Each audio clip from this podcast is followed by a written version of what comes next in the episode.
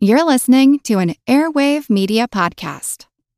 Hi, I'm Daniel, founder of Pretty Litter. Did you know cats tend to hide symptoms of sickness and pain? I learned this the hard way after losing my cat, Gingy. So I created Pretty Litter, a health monitoring litter that helps detect early signs of illness by changing colors, saving you money and potentially your cat's life. Pretty Litter is veterinarian developed, and it's the easiest way to keep tabs on your fur baby's health right at home. Go to pretty litter dot com and use code SPOTIFY for twenty percent off your first order and a free cat toy. Terms and conditions apply. See site for details. Your brain needs support, and new Ollie Brainy Chews are a delightful way to take care of your cognitive health. Made with scientifically backed ingredients like Thai ginger, L-theanine, and caffeine, Brainy Chews support healthy brain function and help you find your focus, stay chill, or get energized. Be kind to your mind and get these nootropic chews at ollie dot com. That's O L L Y dot com. These statements have not been evaluated by the Food and Drug Administration. This product is not intended to diagnose, treat, cure, or prevent any disease. Hey everybody. When we recorded the first part of this episode, the world was a different place. The concept of pandemic or the all-too-familiar covid nineteen were not even part of the lexicon. The beginning of this episode is more lighthearted and reflects the less serious and more playful side of personal finance. The second half was recorded March twenty-sixth, two thousand twenty, and dives into the realities of our healthcare workers during this difficult time. Enjoy. This is Sunwoo Lee. This is William McVeigh. This is Cindy Tsai, and you're listening to the Earn and Invest Podcast. It was all going so swimmingly. My wife and I had been dating for about three months, and we got to that point in our relationship where we decided to invite a few friends over for dinner. There was some cooking, and there was a little bit of wine and some beer, and everything was going really great until after the meal. And then my wife turned to her two friends and said, "Okay, let's pull out the board games." And as they all got excited, I felt the doom falling over me because I hate board games. Let me say that again. I hate board games. And I was three months into the relationship with my wife, and this was the first place that we got stuck because pretty much we had almost everything else in common. Needless to say, I survived that night, and I've survived many more nights of board games, but I've never really come to love them. So you won't be surprised to know that I felt that same sense of doom when I went to a personal finance, financial independence get-together, and somewhere in the middle of the conversation, everyone got excited, and then they started pulling out board games. So this all begs the question, why do all the people I like seem to be so fond of board games? And what the heck does that have to do with financial independence? And speaking of the board games we will play, as many of us are stuck at home, some of us will use this extra free time to become freelancers, small business people, and consultants. And what's even harder than getting that big job or account? It's getting paid for it once the work is done. That's why we are giving a big thanks to Joust for supporting Earn and Invest. Joust is the nation's only all-inclusive banking platform for the self-employed. PayArmor, Joust's invoice payment guarantee product, supports the seventy-one percent of the gig economy workforce that experiences non-payment. You can sign up for Joust for free at try.joust.com backslash earnpod and enter the promo code W U N and get one hundred dollars in credits. That's try.joust.com slash E-A-R-N-P-O. First, I'd like to introduce William McVeigh. He is the Chief Technology Officer of the Choose F I podcast. He is a father of two and financially independent. He is a go-to resource in our community on financial planning for special needs family members and an avid board game player. William, welcome back. You've now been on, I think this will be your third appearance. Is that correct? Yes, um, always a pleasure. William is definitely one of our favorite guests, so he keeps on popping up. A part of that is that he can just talk about many, many different financial independence issues. Apparently, board games is one of them. Cindy Tsai started playing chess at the age of seven and eventually was awarded the lifetime title of Woman International Master. She studied at Stanford and earned her M B A from Northwestern University. Cindy, you and I met at a Camp Fi in Joshua Tree, California. Yep, that's right. And thanks so much for having me. Oh, we are totally excited to have you here. And last but not least, Sunwoo Lee is a riddle wrapped up in an enigma. He is self-described as the one who corrects people for writing Roth in all caps because, of course, Roth is a name. He is an ever-present attendee at all events Financial Independence, and we are so happy to have him here today. Thank you, Sunwoo, for being on the show, thinking we've gone through a full year and you have not shown up yet. So I, I knew I had to find a subject you could speak on. Yeah, well, happy to be here. We are happy to have you. So, William, I want to start with you. You hit me as the kind of guy who grew up playing Dungeons and Dragons. Am I off here? I mean, was that something you did when you were a kid? Yeah, not a single Dungeon and Dragon in my life. I was a classic board game, checkers, chess, Risk with my father from an early age. So no fantasy long-term board games like Dungeons and Dragons, huh? Nope. Playing Blitzkrieg, World War Two simulations as like an eight-year-old, um, but never Dungeons and Dragons. Sunwoo, tell me, can you remember back? Were you a big board game kid? And what were some of the games you played? No. I mean, I played like Monopoly and chess and checkers. But yeah, I didn't really get into board games until college. Cindy, both Sunwoo and William have mentioned chess. And chess, that's something that took up a lot of your childhood. Is that true? Yeah, um, I started playing since I was seven and was really lucky to just find the game. Some neighbor was teaching chess and I've always loved playing board games and decided to learn it, and then started competing internationally since the age of ten. It's had a profound impact on my life. Tell me about that transition. How do you go from just kind of playing in the neighborhood to competing internationally? Um, I think I was just really lucky to have parents who didn't know how to play chess, but supported me. And I just started competing. And, you know, they always say like chess, there is some talent. And, but I think a lot of it is also hard work. And I was just lucky to find something I was talented at and to have the support to be able to get coaching and travel to play in tournaments and things like that. William, I'm interested in this idea. You are the Chief Technology Officer for Choose F I, and most of us in the financial independence community seem to be fairly tech-oriented. On the other hand, we also seem to love board games, which seems incredibly low-tech. I mean, chess is as low-tech as you can get. Why the love of board games and not more digital games? Like, when you were growing up, did you play a lot of computer and digital games, or was it more old-school board games? We had an Atari when they first came out. And so, I mean, I was big into video games too, but even before the Atari came out, I was playing board games with my dad, with my sister, and they've just always been something that's been part of my life. Yeah, I don't have anything against video games. I had a video game problem probably early nineties. I realized that I would fall into a rabbit hole. And so I pretty much avoided them by intention. But board games is something that I find to be a lot more social, um, sitting across the table from somebody. Sunwoo, why not digital? No one talks about people having a board game problem, but we've certainly heard about video game problems. Did you have video game problems growing up? Growing up, my parents didn't really let me play too often, so I never really had a problem with that. I think board games are more accessible to people than video games, and it's definitely more social, for sure. Oftentimes with video games, you're playing online, like you're not meeting in person. Sure, there are like LAN parties and stuff, but in general, you're not meeting in person, and I think that fosters a lot more connection. Cindy, speaking of financial independence and being frugal, right, chess doesn't cost anything. If you look at the video games, the digital games, if you have to buy the remotes and the newest version, I mean, it's pretty expensive. It doesn't cost much to play chess, at least not in the beginning. Yeah, in the beginning, you can get a chess set for like eighteen dollars. But I guess as you start progressing, there is a lot of theory and coaching and lessons can take up money as well. And certainly traveling to tournaments and entry fees and all of that. It's not quite as lucrative as, say, a, a game like poker where there's just like millions on the line. But uh, I guess it's what you make of it. But I think that's the beauty of chess. It really connects people of all different cultures, all socioeconomic levels. Doesn't matter if you're male or female. It's just a great way to connect people. I didn't even think about that, but you probably had to pay for all of your travel, et cetera, when you started getting into these international tournaments. Is that right? Well, domestically, but as the U S chess representative, you know, the U S Chess Federation did pay for like my travels, but not, of course, for, you know, anyone traveling with you like my mom. I was very lucky to have uh, my local community in Florida support me and have fundraisers to help all of that. So, William, let's talk about this idea of financial independence and board games. Do you remember when you started noting this connection that those two seem to travel together? Well, so board games have been with me for as long as I can remember. Financial independence, I joined the community, or consider myself to have joined the community about five years ago.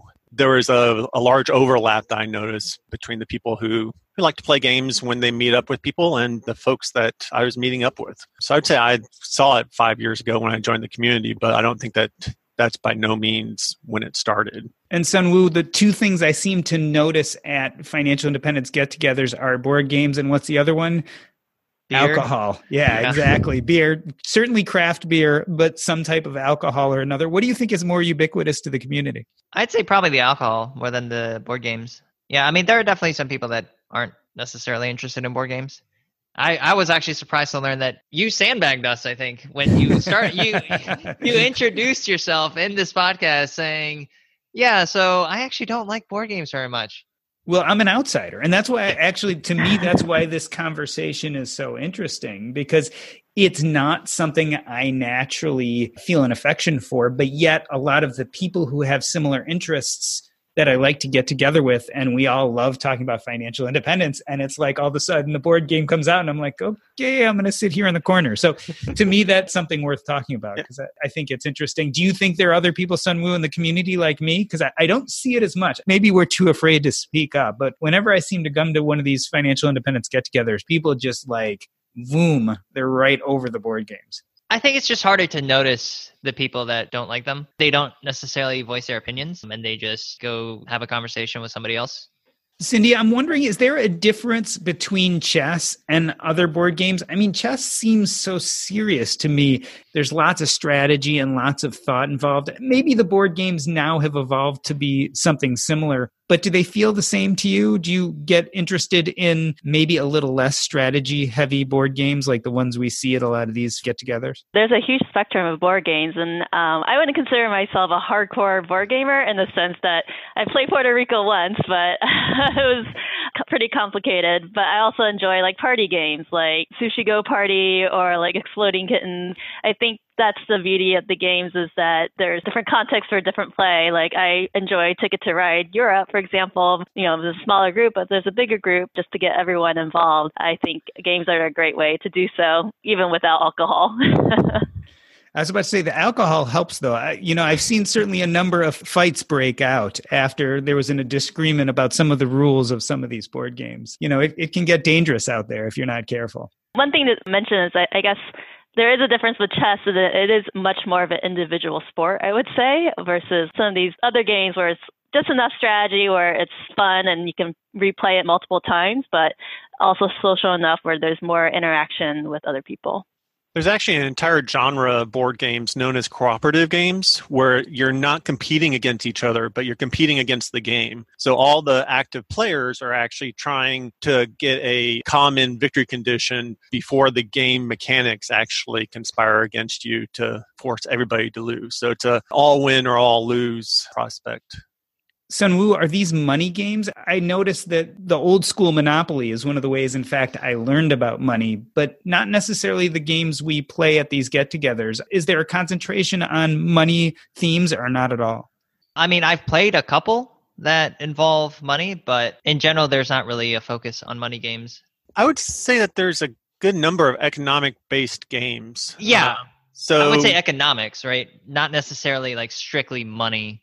There's the board games that a lot of people grew up playing, things like Monopoly and Parcheesi. And, and then there's lately among the board game community a surging interest in what are called Euro games or Euro-style games. And those have a very much, as opposed to like war games that we grew up playing, a lot of the Euro-style games are focused on economies and building up resources and using those resources to accomplish victory conditions. Games like Puerto Rico, like Cindy mentioned, Agricola, there's just a bunch of games where you still are building an economic engine, but that's leading towards a victory condition. But it's not so much like Monopoly where your goal is to end the game with the most money, for example.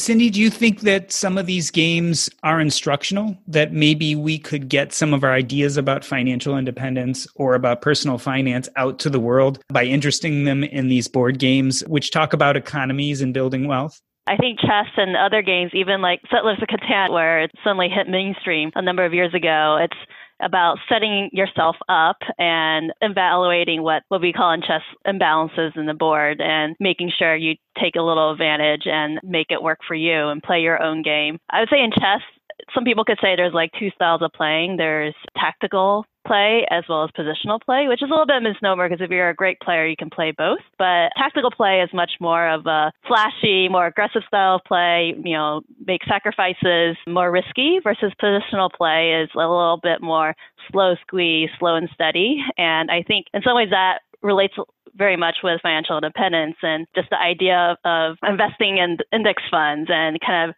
doing the slow long-term play, just playing your own game, not necessarily getting caught up on like the emotional highs and lows of the stock market.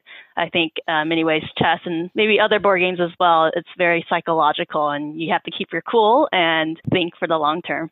Another aspect that I like about board games is that a lot of games that I personally enjoy deal with inflection points. So as I mentioned before, um, some of the games have an economic component, but the economic component is not necessarily the victory condition. The victory condition is having a certain number of points. And a lot of these games, you have to be aware of when you should be developing your economy or when you should start using that economy to change to actually the victory condition. And I see that there's a lot of parallel with financial independence where, sure, there's an accumulation phase, but at some point, life's not about just making money. It's about actually being happy. Recognizing inflection points in life as well as in games, I see as having a parallel. Sunwoo, what Cindy and William are talking about, does that hold resonance for you? Do you see similar themes in the board games as within attaining financial independence? I'd say so, yeah. Like William said, there are definitely games that have inflection points where you need to start using the resources that you've accumulated to actually progress through the game. Like in life, with financial independence, you have to decide on the trade-off between taking a high-paying job, but perhaps it would be a decrease in your quality of life. Cindy, one of the similarities I see is competitiveness, right? So when you get a bunch of people together to play one of these board games, the real competition comes out. And I'm wondering if that's similar to the competitiveness that maybe we in the financial independence community have in our careers or in our investing or even in our side hustles. Are we a competitive crew? I could see it being competitive because you're really trying to optimize your time and your resources and trying to do your best all the way so that you can set yourself up for a long-term future. One of the things about games is that I learned to be less competitive and be more selective about when I'm being competitive. Just like the community, when you surround yourself with great people who have great ideas, it's not like a zero-sum game. Every when you surround yourself with great people, everyone rises. And I see that when I was playing in chess tournaments, I'd be friends with my so-called rivals. And yes, at the board, we fought really hard, but after the game, we were friends. And ultimately, everyone just supports each other. There's a lot of different ways to win, so to say, in both board games as well as in achieving financial independence. So I think that's really great to be able to share those ideas and learn from each other. William, are we a competitive community? I'd say so, but not at the expense of other people. Sunwoo and I have played games together and we learn from each other and we come back and play again. So it's not like this is a one-time thing and he's defeated me and so therefore I hold a grudge. Um, no, I mean, I mean it's that's what you that think, learn from. I was about to say, Sunwoo, you usually beat William though when you when you play board games with him, right? I just want to make sure about uh, this. I don't know about that. I think we're pretty even. Yeah, pretty balanced in general. Yeah. And that tends to be the best type of games. If you're Yeah, if you're playing against somebody who's massively outclassed you, there are some games that are really good at balancing so that someone can't go off and leave you with no hope. Sunwoo, tell me, I want to get more into specifically what games people are playing nowadays. What's your current favorite and why? My current favorite is probably Splendor because for how simple the rules are, there is a lot of strategy involved. And it's a economic engine building game. You get tokens to buy gem cards and you use the gem cards to buy more gem cards. And eventually the gem cards get you points and you win the game. I like that it's quick to explain, so I can get people started. Now, for them to become good at it, it takes several plays. But to at least get started, it's pretty quick. Cindy, what's your current favorite board game and why? A lot of times when I play board games, it's with my family, I mean, immediate family. And so the game that we keep going back to is Ticket to Ride Europe. I think it's just fun uh, to be able to kind of setting up your strategy at the beginning and then executing and adapting and observing what your opponents are doing and pivoting as needed. It's just, I think, easy to learn and easy to play again and again. All right. So Sunwoo has Splendor, which is building up your economic engine. Cindy has Ticket to Ride Europe, which is travel hacking. William, what is your current favorite board game and why? This is a really hard one for me because it really depends on who I'm playing with. My experience playing a game is going to vary so much. If I'm playing against Cindy, I mean, I'm going to choose chess because that's a game that I'm really good at and it's a game that I'm going to learn from. If I'm playing Sunwoo for Christmas, game that I know that he has, Tiny Epic Galaxies, and I've been having a lot of fun with that. But if we're playing the four of us, I'd probably choose something different. So a game like Stone Age, which is uh, a worker placement game where you're collecting resources and are building a little civilization of Stone Age people. I find that to be fun. It really depends on what kind of games people are into. If I'm doing an introductory game, if someone likes abstract or puzzle solving, a game like Azul might be a good choice because it's trying to solve something that's just abstract like tiles. It really depends. William, I'd like to give you a little credit here because if I was playing a board game with Cindy, I specifically would stay away from chess. I, I just want to make that clear because I'd want to have like a prayer of winning. I probably would lose regardless of the board game, but chess specifically, chess I might stay away from them. Chess doesn't have a whole lot of easy ways to handicap somebody. One of my favorite games of all time is Go. I love Go. It goes back to ancient times, but it's still actively played now. It's actually a part of emerging A I, for example. Just only recently that A I has been able to defeat the best grandmasters in Go. It has a very elegant handicap mechanism where I could play a grandmaster in Go, and it might require a huge handicap, but it's still possible for me to be competitive, maybe, and adapt to the strength difference between the two players. Sunwoo, I feel like you show me the games someone played as a child, I will understand and know more about them as an adult. Talk to me a little bit about what you think the role of board games have played in your adult success. Has it been connected at all? To some extent. I think it provides a nice social aspect. It gets people together. So recently in the Choose F I Atlanta group, we started playing board games outside of the normal meetups. Yeah, and that's been fun. Uh, we've been getting together once every couple weeks or so. It's just another way to meet people. The group of people that shows up to these board game events, it's a lot fewer people that show up. You get to know them a lot better, which is really nice. Cindy, I'd ask you the same question. Talk about the role you think chess played in your success as an adult. I think it's really had a big impact. Learning chess as a kid, you learn like a lot of lifelong skills like critical thinking, time management, having patience and sitting at a board and doing it the best you can. And I think that it has helped me to have the privilege of going to top schools like Stanford and Kellogg. And even in my professional career now as a marketer, I think marketing like chess is a blend of the art, science, and sport, and having to use both your left brain and right brain thinking. So games in general and chess, you just learn to study, test, learn, adapt, and trust your intuition ultimately, because all that practice, you'll be able to trust your gut feeling. William, we talk about how to bring up financially savvy children, but the question really is how to bring up well-rounded children. Should we be playing board games with our kids? Is that one of these life hacks, just like teaching them about finances? I think so. I'm biased because that's how I was brought up. And I think it does build character. I think if you had to ask me like what the impact has been in my life, I would say grit. My dad never threw a game. When I was learning chess, I was introduced to chess probably when I was six, seven or so. And it wasn't until I was ten that I won my first game against my dad. But that was the game that we played over and over and over. We would sit across the board. He would explain what he's thinking and I'd explain what I was thinking. And yeah, I mean, and I can remember after years, just the joy and elation that I had when I had my first actual hard-won win against him that I knew was real. So yeah, I think grit is a big factor in teaching kids with games. Yeah, I totally agree with you, William. I think chess in particular really does teach grit and the ability to just get up and continue studying hard and playing. And, and actually, that was the best way that I learned growing up, was always playing two classes above my actual level in tournaments. And that was the way to just improve really quickly, because when you play against much stronger players, you can really learn a lot and just continue to grow. Back to what William was saying, when I was growing up, I would play Chinese chess and I'd always lose. Instead of, like William, I did not keep trying. I actually just rage quit because I was tired of losing. At the time, I was just angry. So one day I learned about standard chess and I came home and I taught my dad the rules and I was like, oh, like this is a game he hasn't played before. Maybe I'll actually win. And he still beat me because, I mean, he's just good at games. And I didn't learn my lesson then about not just rage quitting, not getting emotional about it. I fully appreciate that now, though.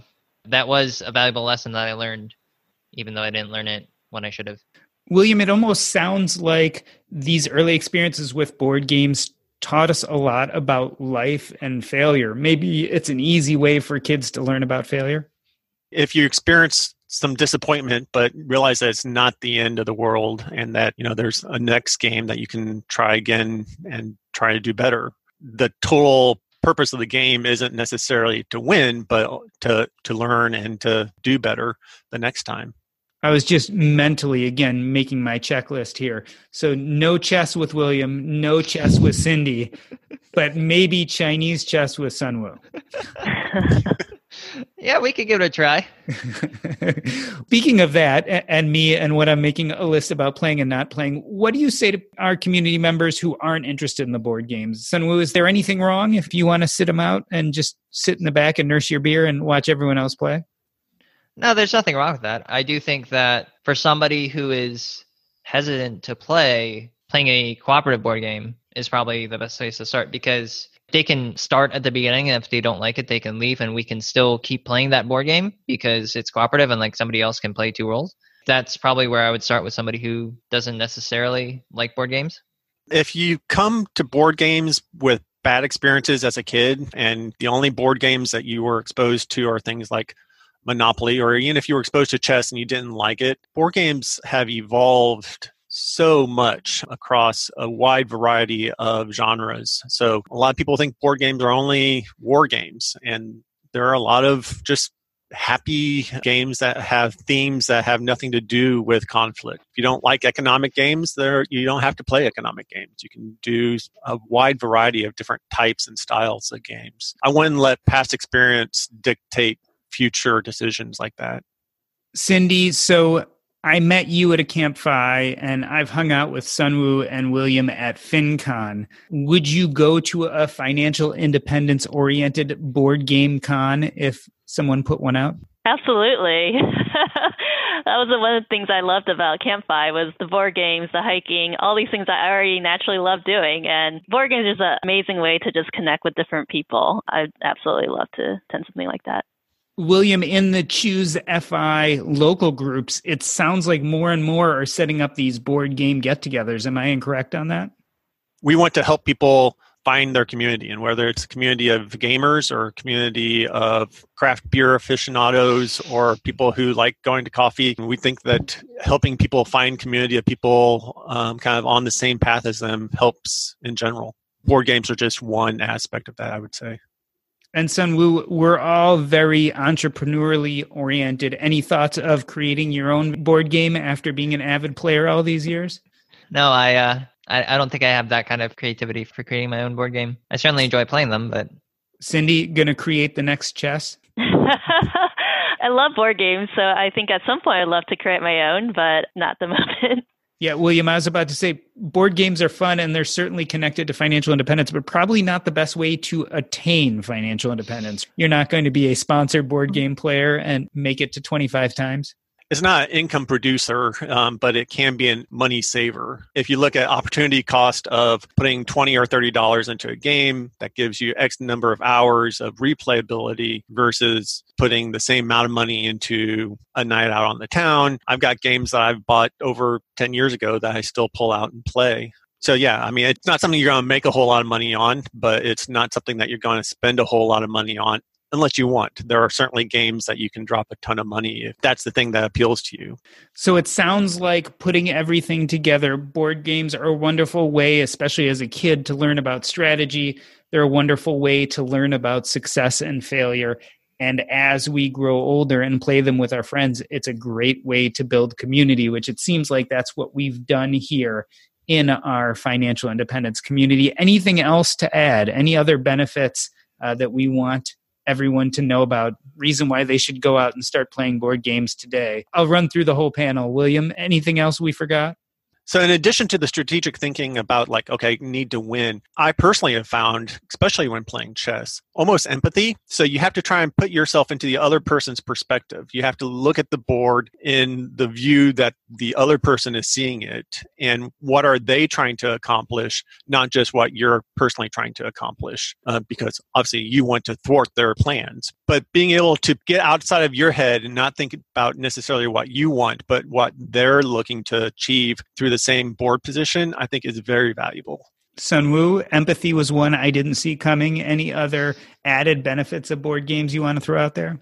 I mean, it goes into the strategic thinking aspect, but there are definitely board games where you can make moves that will benefit you in the short term, but aren't the best move long term. And I think financial independence is, of course, all about maximizing your long-term returns. Certainly in investing, too. We see people right. make those mistakes all the time where they're looking at short-term gains or losses and sell too quickly and forget to hold on to things because they don't understand the long-term play. So I think that really hits home. Young people especially could learn from board game playing how to be patient and how to think right. down the horizon. Cindy, last words, benefits of board games we haven't covered?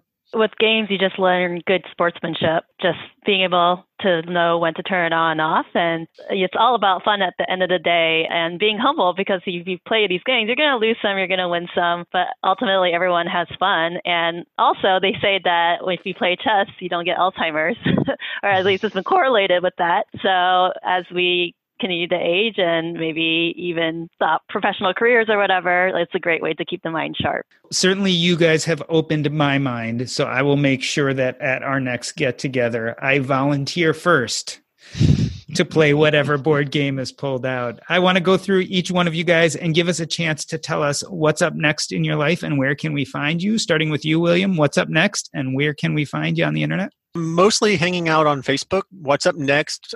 For twenty twenty, I've kind of resolved to do more writing personally. So I've answered a lot of questions, but I find myself repeating myself a lot. And I think if I actually wrote down some of my answers to questions, I could reuse them better. So I want to do a little bit more writing.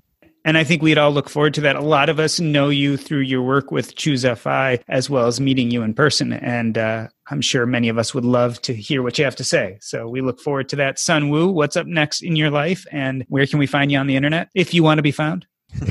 That's a good question. Do I actually want to be found? I will finally be graduating with my PhD this year. So that'll be exciting. And then I'll find a job somewhere, hopefully. You can find me at my blog. It's at sunwoo lee dot com. And I totally agree, William. My primary reason for starting my blog was to write down my thoughts so that I don't have to keep answering the same question over and over and over. I recently quit Twitter and Facebook. So that is basically the only place that you can find me. That was always the way I was contacting Sunwoo in the past. And all of a sudden I went to look at his social and I couldn't find him on any of the messaging apps. So there you go. Moral of the story is always get everyone's email address. Cindy, where can we find you and what is up next in your life? I guess you can find me on Facebook. I don't have a blog or anything, but maybe this year I'll start one or maybe create a board game. Maybe you need to create a board game and that will be the one that I will volunteer to play. So I'm definitely looking forward to it. Cindy, you actually have an Etsy shop that you pointed me to when we talked. Yes. What do you sell on Etsy? I like to do digital art and pastel painting. So I've done some chess and animal art in the past.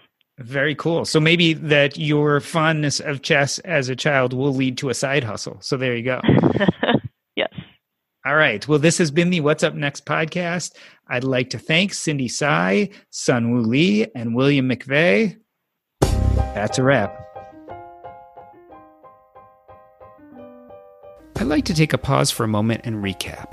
In the first half of the show, Cindy, William, and Sunwoo discuss the importance of board games in our intellectual and financial upbringing. After the break, we will delve into the realities of our healthcare workers during this difficult time. But before we do, I wanted to say thanks to Joust for supporting Earn and Invest. Have you ever thought about starting your own business?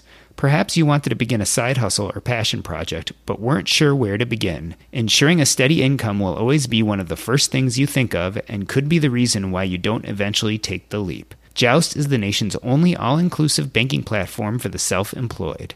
Business banking can feel complicated, but Joust makes it easy. PayArmor, Joust's invoice payment guarantee product, supports the seventy-one percent of the gig economy workforce that experiences non-payment. You can sign up for Joust for free at try.joust.com slash earnpod and enter the promo code W U N and get one hundred dollars in credits. That's try.joust.com slash E A R N P O D. This episode is brought to you by Range Rover Sport. Range Rover Sport leads by example. With a visceral, uncompromising, and dramatic feel, this car helps you rise to the occasion. How does it do that? Range Rover Sport has powerful on-road performance and commanding all-terrain capability by combining assertiveness with signature Range Rover refinement. This is the car that redefines sporting luxury. The new Range Rover Sport features advanced cabin technologies such as active noise cancellation and cabin air purification, purposeful cockpit-like driving position, and award-winning Pivi Pro infotainment is at the heart of the experience and provides intuitive control of the vehicle's systems. Design your Range Rover Sport at land rover U S A dot com. Once again, explore and build your Range Rover Sport at L A N D R O V E R U S A dot com. That's land rover U S A dot com. So today is March twenty-sixth, two thousand twenty, and I have a group of healthcare practitioners together here today. The reason why I wanted to have them together to have this conversation is most of us are reading the newspapers, we are looking at our social media feeds, and it's hard for us to know what it's really like out there in the world where we're seeing these COVID viruses and people getting sick. For those of us who are either shut up in our home or are in a city in which they haven't seen much coronavirus, it's somewhat surreal reading all of these articles and yet not seeing it or feeling it on our own. Now, I am a physician. I call myself Doc G, and I am a doctor. On the other hand, I practice hospice, and I am not out on the field on a regular basis seeing patients. So I thought I would bring a few people in who are either in the field themselves or at least fairly close to it. Let's start with Lynn Frair. Lynn is the founder of F I healthcare dot com. This is a crowdsourced, knowledge-based website for healthcare options for the financially independent retire early crowd. It's F I healthcare dot com. She's also worked various roles as a nurse in hospice and home health.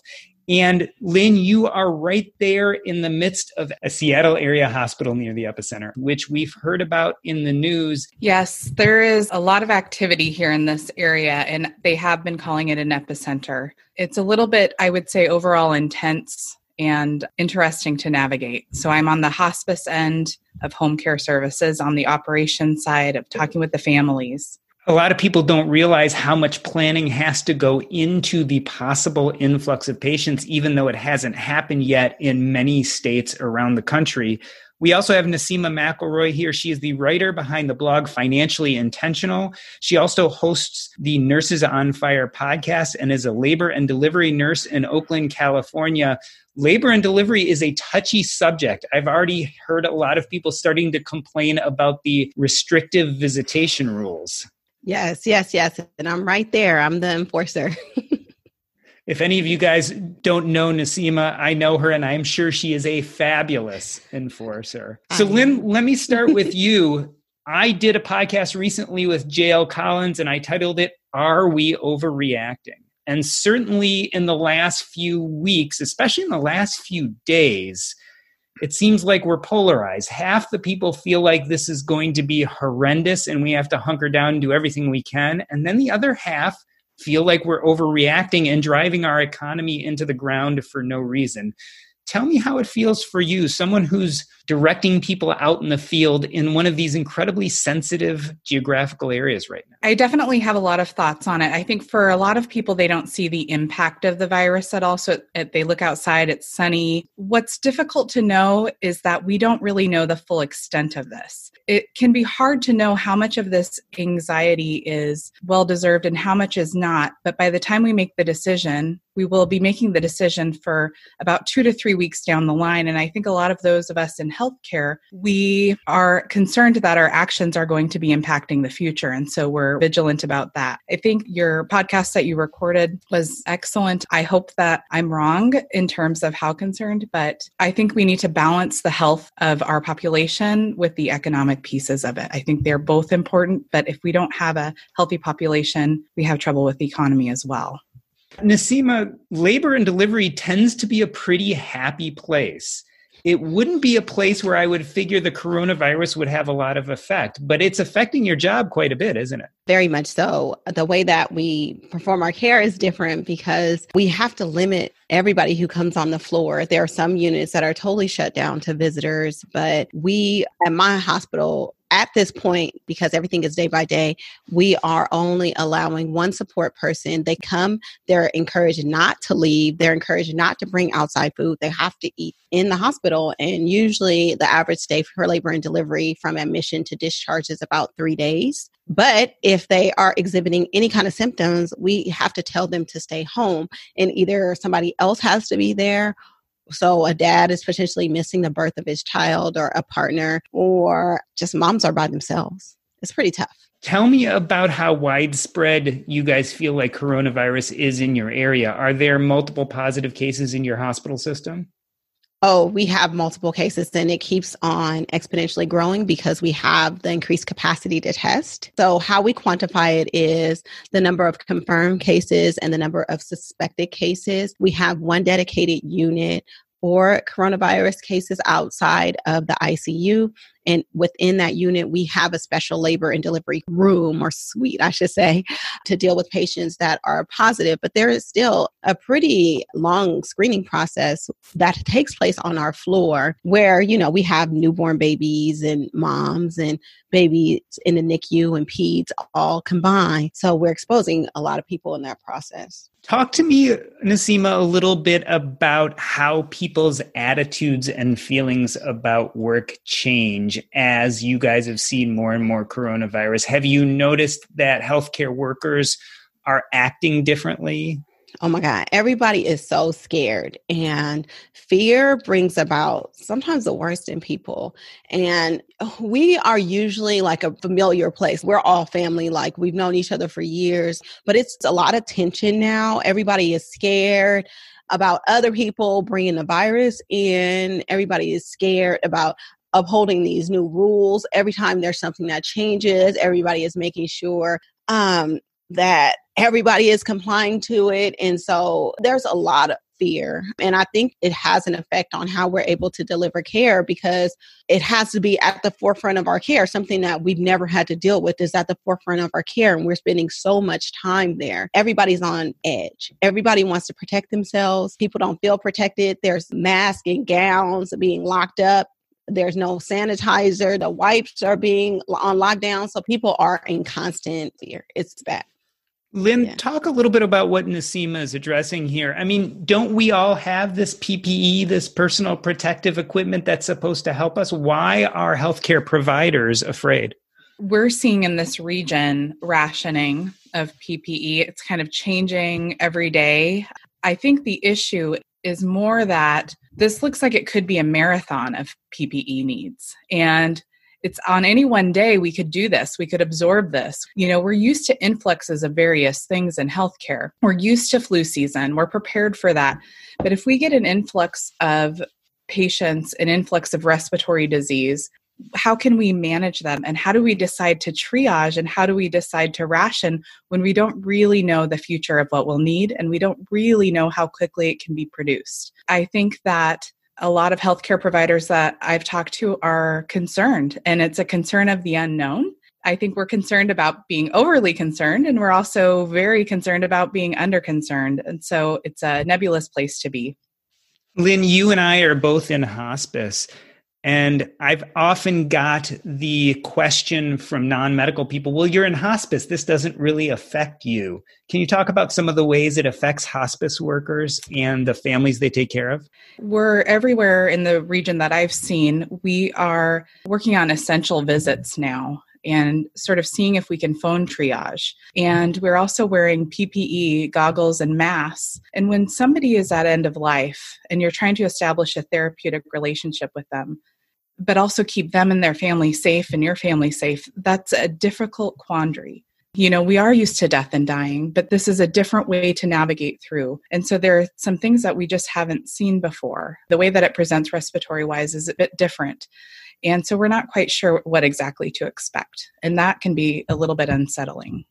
Naseema, Lynn just said we're used to seeing people die. But one thing we're not used to is being afraid that we ourselves might get very sick in the course of taking care of patients. Tell me a little bit about the fears of the healthcare practitioners you're seeing about getting sick. I know there have been a number of stories about doctors in China and Italy, and even in the United States, emergency room physicians contracting COVID and getting very ill. We haven't seen it on our unit of people getting sick, but to speak to that fear, like normal things that people do, like clear their throat, cough, um, have a little bit of like any kind of congestion is raising a lot of red flags. What the hospital has done so far is to screen every person, every employee. Now we've locked down our entrances to the hospital. And so we're screening every employee for a fever, which we don't necessarily know is predictive of the disease, but of contact. Have you been asked to self-quarantine? Those kind of questions are asked every day that we're going into our shift. I honestly think that people have been exposed to it or have, have had it at some level, but we might not necessarily be manifesting symptoms. Lynn, let's talk a little bit about those fears further. Again, as you read through social media, et cetera, there are a lot of people out there who feel like this is just a run-of-the-mill flu. Why is this more scary? I think about this a lot, and I've had to really limit my social media exposure because I really can't handle seeing this and seeing what I see during the day. And your question was, why is this different? Fear of the unknown is very, very common, right? And I love to think of myself as trying new things, just stepping into the fear, being brave, being okay with an imperfect outcome. But I think what a lot of us are doing, and we see this in hospice, is anticipatory grief, where we are worried about what could happen and how that could impact people that we know, people that we care for, ourselves, our families, and we don't have the extent of that yet. So I'm trying to stay very, very much in the present, but I also, with my healthcare hat on and what I'm seeing, can't help but have a little bit of anticipatory grief and fear around that, even though I'm trying to stay in the present. Lynn, I think one of the big criticisms people make is that we are afraid of what might happen as opposed to we're afraid by what is happening. There was a recent video put out, I forget whether it was on C N N, et cetera, from a doctor in New York where she was talking about the stress she was currently facing, not the anticipatory stress, but the current stress. At this point in time, do you feel like some of these stories are overblown, or is what you're seeing or hearing about right there on the ground where you are, is it as bad as people are making it sound? Fear serves a good purpose, I think, a lot of times, and other times it doesn't. Right now, we don't really know how effective that fear is. So I am concerned. Seeing what I'm seeing, the, the concerns that I have is our P P E and our access to ventilators. I think those are the biggest concerns that I have in this area. Have they had a problem with the ventilator supply? What I see in hospice is we have a fair amount of positive patients and they're having respiratory issues, or we have a lot of suspected positive patients that are staying in their homes. There's a risk to coming in, and there's, you know, a benefit to providing the care in the home if we can safely do so. Naseema, we know that news can be salacious, right? They always make a big deal out of everything. So why should this be any different? Isn't this just the news media making a good story and scaring us? I am one of those people that don't watch the news because I do feel like that.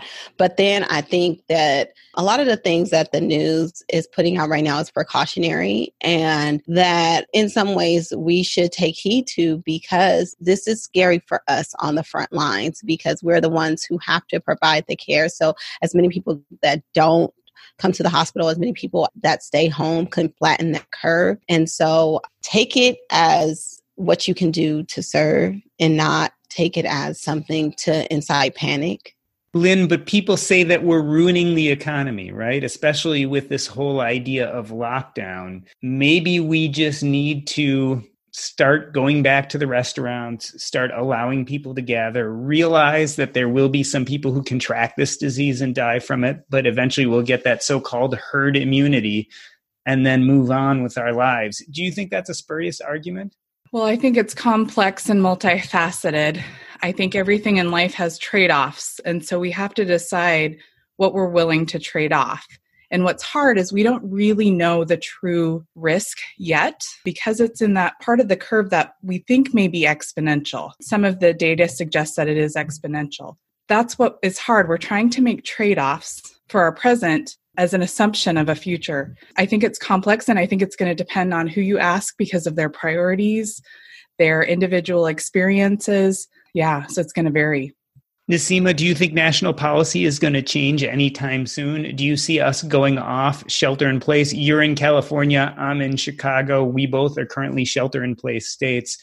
Do you think it's going to be a while, or are we going to be free by Easter?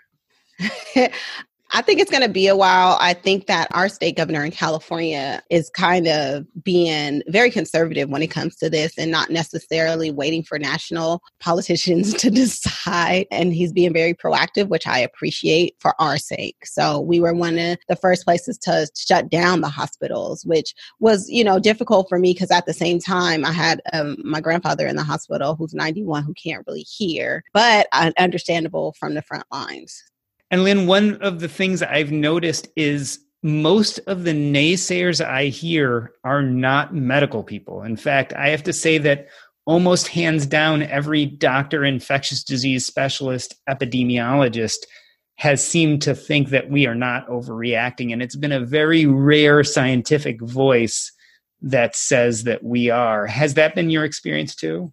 Yes. What I've seen is that people who work in healthcare are taking this very seriously, and more so each day. The people who have been naysayers have traditionally, that I've seen, been outside of healthcare, and I'm hearing those voices quiet. And I've heard several apologies. I've even heard apologies from families that said they wish they would have taken it more seriously. So I would agree with that. Naseema, how do you think this is all going to resolve itself? What do you think's coming in the next six months? I see a lot more shelter in place. I see a lot more social distancing. I just see people taking this more seriously. And hopefully people have an understanding that without us all playing a role in making sure that people are safe, it's not going to flatten the curve. And Lynn, any predictions about which is the right move for the economy in general? I've been a big advocate of the idea that if you don't take care of people's health, it's going to be ruinous to the economy anyway. So I don't like this whole dichotomy of the nation's economy versus the nation's health, because I think they're one and the same. But I'm wondering what your outlook is on it. Yes, I would completely agree. If we don't take care of the health of our folks, we have trouble with our economy. Um, as somebody who started investing when I was twelve, I've been very closely looking at both sides of things and what I hope. I'm very hopeful that we have a lot of issues that are going to arise from unemployment, that we could see those resources, people's talents being shifted in a way that is innovative and creative that we've never seen before, because we've never had to develop and evolve like this before. So what I hope is for people who have lots of resources, like folks in the fire community, not just finance resources, but creativity resources to use to spur innovation so that the negative effects are mitigated while also controlling the healthcare effects. Naseema, are you feeling that same optimism? Definitely. I feel like this is a time of opportunity. It's a time for people to think outside the box of things that they can do. I think this is a time for a total shift in how we look at working, period, how we look at educating our kids, period, and just a lot of opportunity for growth.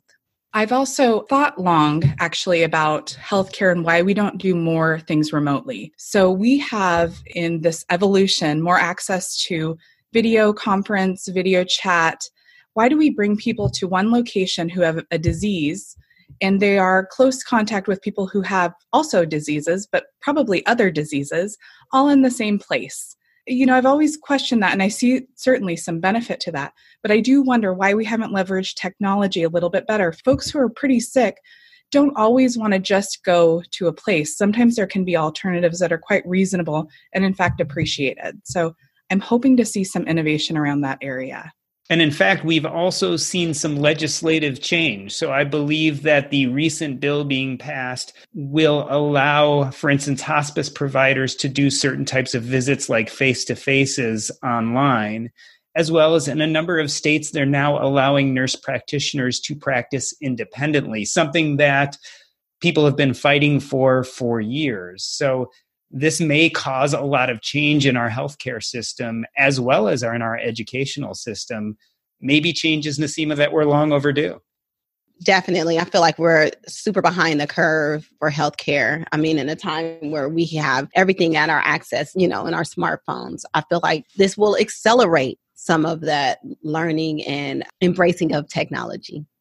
Lynn, we are in an interesting place because we are part of a personal finance and financial independence community, but we are also healthcare practitioners and know a lot about the insides and outsides of disease and how our healthcare system works. What would you tell the people in our community who maybe are not as savvy or don't know as much about healthcare, but are very interested in their finances and afraid of what's coming with our economy?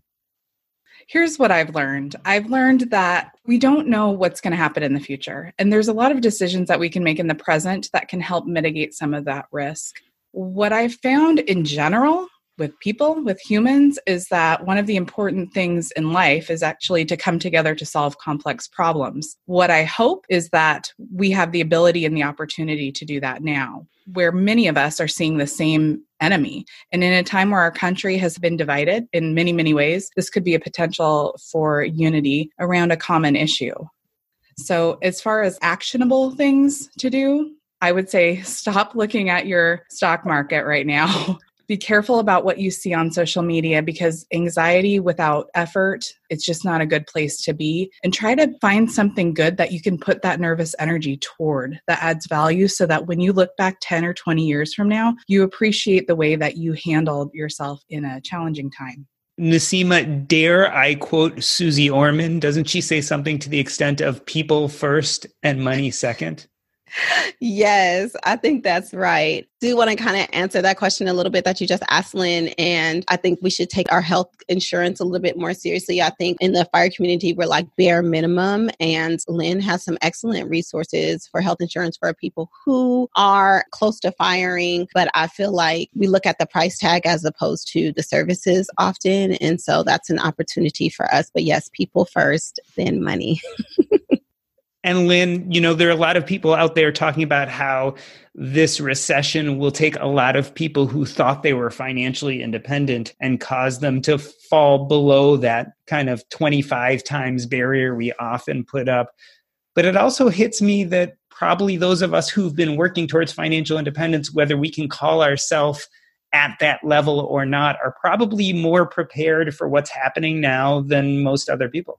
I think a lot about this twenty-five times number, and about if we hit a recession, that's thirty percent, you know, then we're at seventeen times and, and how that works exactly. But for me, the reality is, I think about, Doc, you saw that I gave a presentation on the eight forms of capital, and money is just one of them.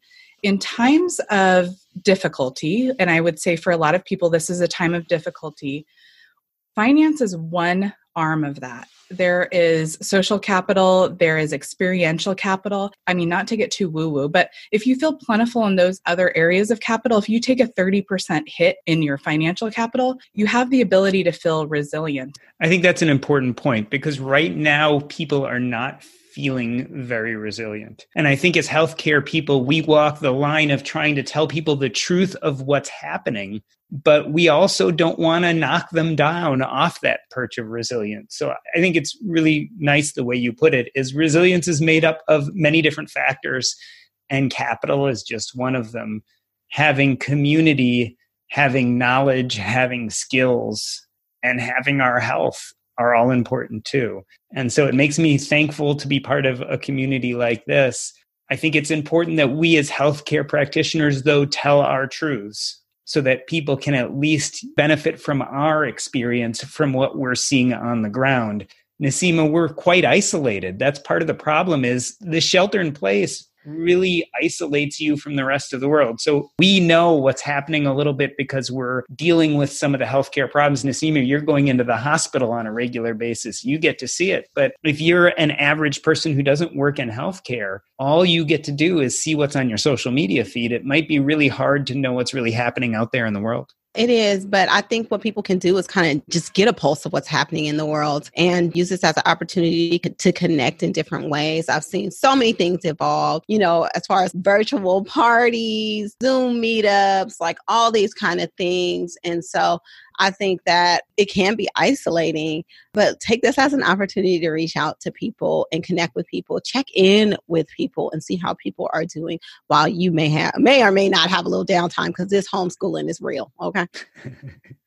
Lynn, any other suggestions on how we can keep emotionally as well as physically healthy in these difficult times? Yes, I'm laughing because homeschooling, I am. Um, what I do is go for a walk, which helps my sanity a little bit. And I hide coins in the forest. I mean, I'm just making this stuff up. And then the kids go around and they pull on tree branches and they think that the coins magically appear. And I call that P E. One of the things that's helping me is keeping humor. We have a car that we call COVID car, and her locks are acting up lately. I think she doesn't like being called COVID car because the alarm goes off every time I try to get in now.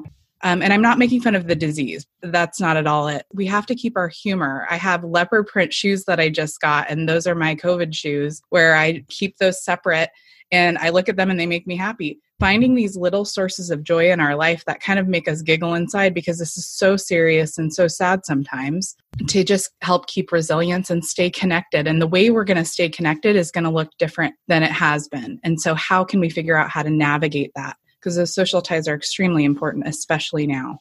I would add to what you're saying, Lynn. Naseema, people don't understand, especially in healthcare, we tend to have some gallows humor. And that's part of dealing with life and death sometimes on a regular basis. Our humor can occasionally seem inappropriate. I think, as Lynn was saying, sometimes you have to find things to laugh at, even in the midst of things going wrong. So gallows humor is one of the things we use. I'm sure that there are no lack of COVID jokes, even as people are desperately trying to protect themselves and protect their patients.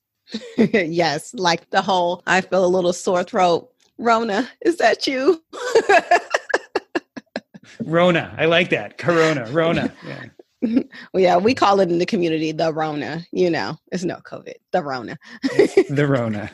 All right. Well, I wanted to thank you, Naseema and Lynn. I thought it would be helpful that people could hear from some healthcare practitioners to at least see what we're seeing out in the world. No one wants to overestimate or overstate what's happening. On the other hand, part of the problem with dealing with the unknown, as Lynn was saying, and viruses is that sometimes by the time you know what the problem is, it's already too late. But we all are hoping that everybody stays safe, that you maybe put down your social feeds occasionally, or at least take what you read with a grain of salt. I am currently sheltering in place. I plan to do that for certainly the next few weeks, if not longer. Naseema, you think you will be in the house for quite a while when you're not at work? Uh, yeah, I go to work and come home. I'm already stocked up, you know, not on toilet paper, but on like food and vitamins, like the things that I actually need. So I'm good. Lynn, do you have enough toilet paper? This is very important. Well, I got a bidet, Doc. So with two small children and a dog, it's been interesting. But yeah, we have a bidet and we've got lots of food. We are limiting contact. Even if we weren't mandated to do so, I feel an obligation to do that. There's no reason for me not to. And I want to reduce transmission. But yeah, I feel well stocked up. And I also feel like I have a good sense of community, even though I don't see people directly. Well, I wanted to thank you guys for coming on. Please stay safe, and we will talk again later. Thank you. Are you ever scrolling through your Facebook feed and wonder, boy, I wish I could listen to another episode of the Earn and Invest podcast? Well, now you can engage in our content in two different ways. One, you can go to our website, w w w dot earn and invest dot com. That's E A R N A N D I N V E S T dot com. Or you can check us out on Facebook at the Earn and Invest Facebook group. The easiest way to get there is w w w dot diversify dot com backslash Facebook. That's D I V E R S E F I dot com backslash Facebook. We hope to see you there and engage with our community on topics very similar to the ones you'll find on the podcast. Despite technical difficulties, we survived. oh, man, From the chief technology officer, of course. I mean, yeah. you, yeah. you realize, William, there's there's uh, no amount of fun we can't have with this in the future. Part of my problem is I follow the Sunwoo way in my own tech, so I've got got Linux systems and kind of cobbled together my own network. So sometimes things don't cooperate quite. Yeah, yeah. You guys but, always yeah. make it so darn complicated. Uh-huh. You're. Especially if you have any trepidation, this is going to be a strange episode, just as most of my episodes are. So looking back now, a, a little distance, how was your Camp Fi experience, looking back on it? It was awesome. I was actually, I was in, I just got back in San Francisco yesterday, actually, and I was telling people about it and, like, you know, what, like, a fun event that was. And actually I've gotten some non- people who have not been familiar with the community to think about going this morning. And he's like, oh yeah, I've like listened to that, like, oh, you know, what's up awesome. next? And like, that's a pretty big one. Like, yeah, we try to, um, we try to fool people. So make sure. Yeah. So thank you but, for having me. I was about to say, now that you're on, we're really big. So. Look, look at William right now. That's what I call Zoom face. It's that perplexed look of, I can't figure out my audio. What the hell's going on? We had this whole joke about resting Zoom face. This happens every recording. Every recording, someone's like, I can't get the Zoom to work. Ideally work for an engineering consulting company. Got it. Yeah. You mean you're not then retiring? Isn't that what you're supposed to do? Finish school and then retire? I mean, people joke that that's, that's what would happen, but... uh. That's not quite the reality. It all sounds good until reality sets in. I mean, some. I mean, he's the he's supposed to be the chief technical officer. I was like, going to say, what's wrong with you people? I can't see Sunwoo and I can't hear William. Cindy's the only one who got our shit together here, man. What's going on? This is actually the whole podcast is us recording William trying to get get get audio. That's going to be it. Want to learn how you can make smarter decisions with your money? Well, I've got the podcast for you. I'm Sean Piles, and I host NerdWallet's Smart Money Podcast. Our show features our team of nerds, personal finance experts in credit cards, banking, investing, and more. And they'll help you make the most of your money while cutting through the clutter and misinformation in today's world of personal finance. You'll get clarity on strategies to help you build your wealth, invest wisely, shop for financial products, and plan for major life events. Listen to NerdWallet's Smart Money Podcast wherever you get your podcasts. As a longtime foreign correspondent, I've worked in lots of places, but nowhere as important to the world as China. I'm Jane Perlez, former Beijing bureau chief for The New York Times. Join me on my new podcast, Face Off, U S versus China, where I'll take you behind the scenes in the tumultuous U S China relationship.